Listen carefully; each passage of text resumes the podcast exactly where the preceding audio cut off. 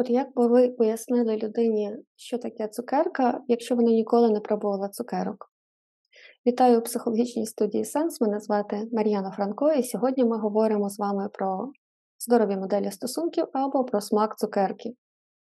І знаєте, в мене самої виникає питання, чи знала Надя Кулик, яка поставила запитання про стосунки, про здорові моделі стосунків, що три блоги підряд я буду відповідати лише на її запитання. Але всі три виявилися настільки цікавими для мене і влучними відносно психотерапії, що я вирішила все ж таки відповісти на всі три. І запитання останнє від Наді звучало: як змінитися самі, щоб подобалися і притягували більш психологічно здорові люди.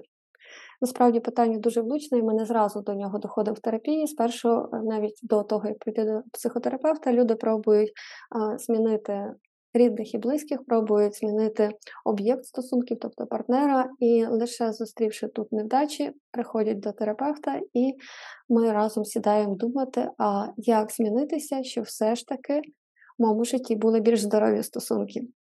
Адже не змінившись самим, ми не можемо вибудовувати свої здорові моделі стосунків.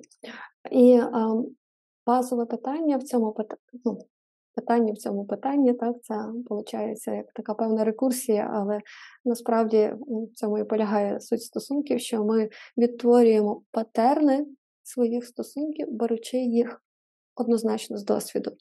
І основні три шляхи це є досвід нашої сімейної системи, тобто сім'ї, в якій ми народилися і виховувалися, де ми абсолютно спонтанно і підсвідомо засвоюємо, ем, що таке добре, що таке погано, і е, що таке стосунки. І знаєте, як на жуйках колись було написано.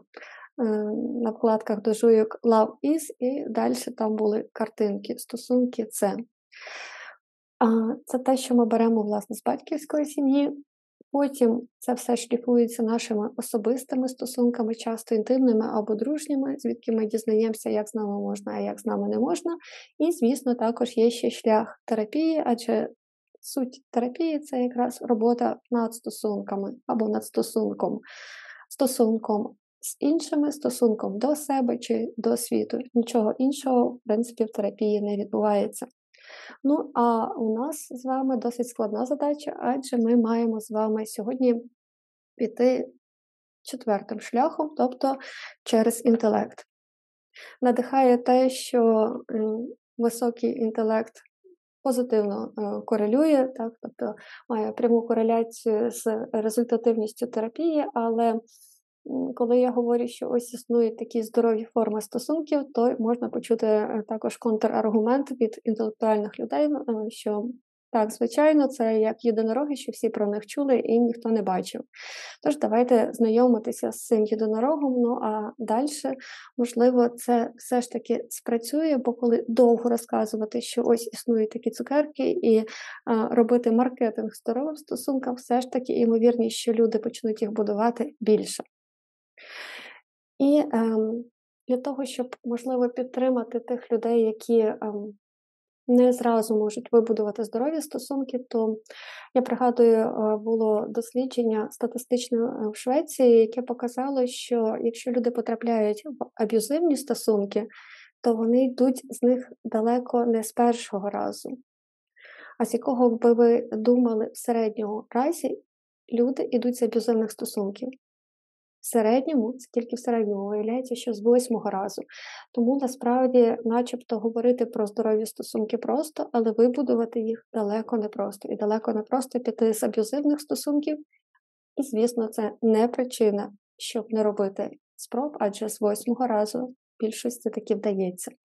Тож, давайте е, ми подумаємо з вами. Як, в принципі, може відбуватися робота з психотерапевтом, коли ви працюєте над здоровими стосунками? Наприклад, зазвичай на початку терапії, коли ми говоримо про здорові стосунки, я пропоную скласти так званий список здорових стосунків, тобто, що має бути в моїх здорових стосунків і чого не має бути. Інколи це життєва необхідність, адже є люди, в яких, наприклад, є розлад особистості, або ж е, більш такі е, складні внутрішні проблеми, і вони, в принципі, погано ідентифікують насильство в своїх стосунках, аб'юз в своїх стосунках, і тоді ми спеціально в обов'язковому порядку пишемо цей список, і людина носить його з собою для того, щоб періодично витягати свого гаманця і дивитися, чи співпадає те, що зараз відбувається, з тим, що я з терапевтом визначила, що ось це мають бути мої здорові стосунки. І якщо ні, можна вчасно схаменутися і зрозуміти, що ну можливо це третій раз, коли мені доведеться піти з аб'юзивних стосунків або зупинити ці аб'юзивні стосунки.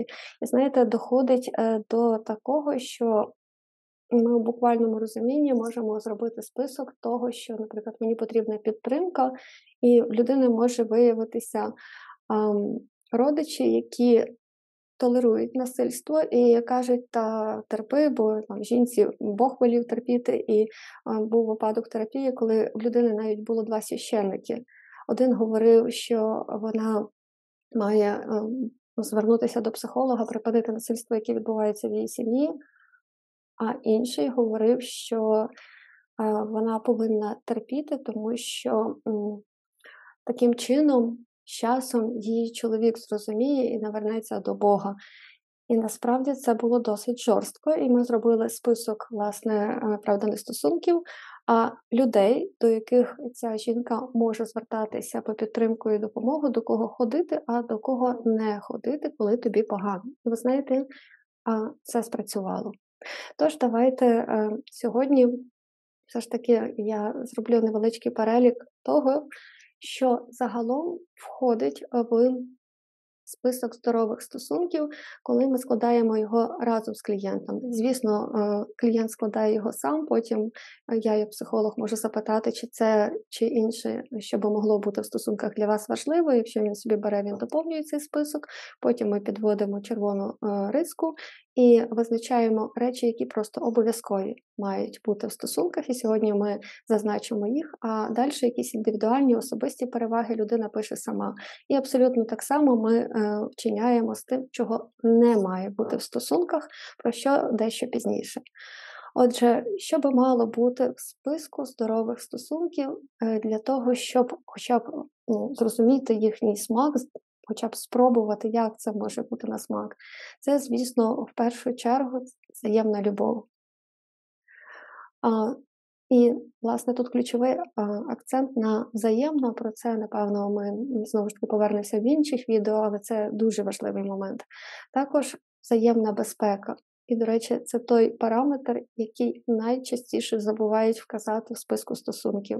Так, за безпеку згадують в останню чергу, власне, тоді, коли вона вже є дуже порушена, але про це потрібно писати в першу чергу, навіть якщо ви вважаєте, що ваші стосунки безпечні, а зайвим це не буде, але зупинить, якщо раптом там починає відбуватися якийсь аб'юз. Також, е, звісно, що стосунки це має бути місце, де є взаємна турбота, де е, за вас дбають, де ви дбаєте, де є взаємна довіра про що також, до речі, часто забувають вказати, взаємна підтримка, взаємопорозуміння і комунікація. І так, це те, про що говорять люди, коли вже розлучаються. Вони перед тим йдуть до психолога і починають вчитися комунікувати, але зазвичай це вже тоді пізно.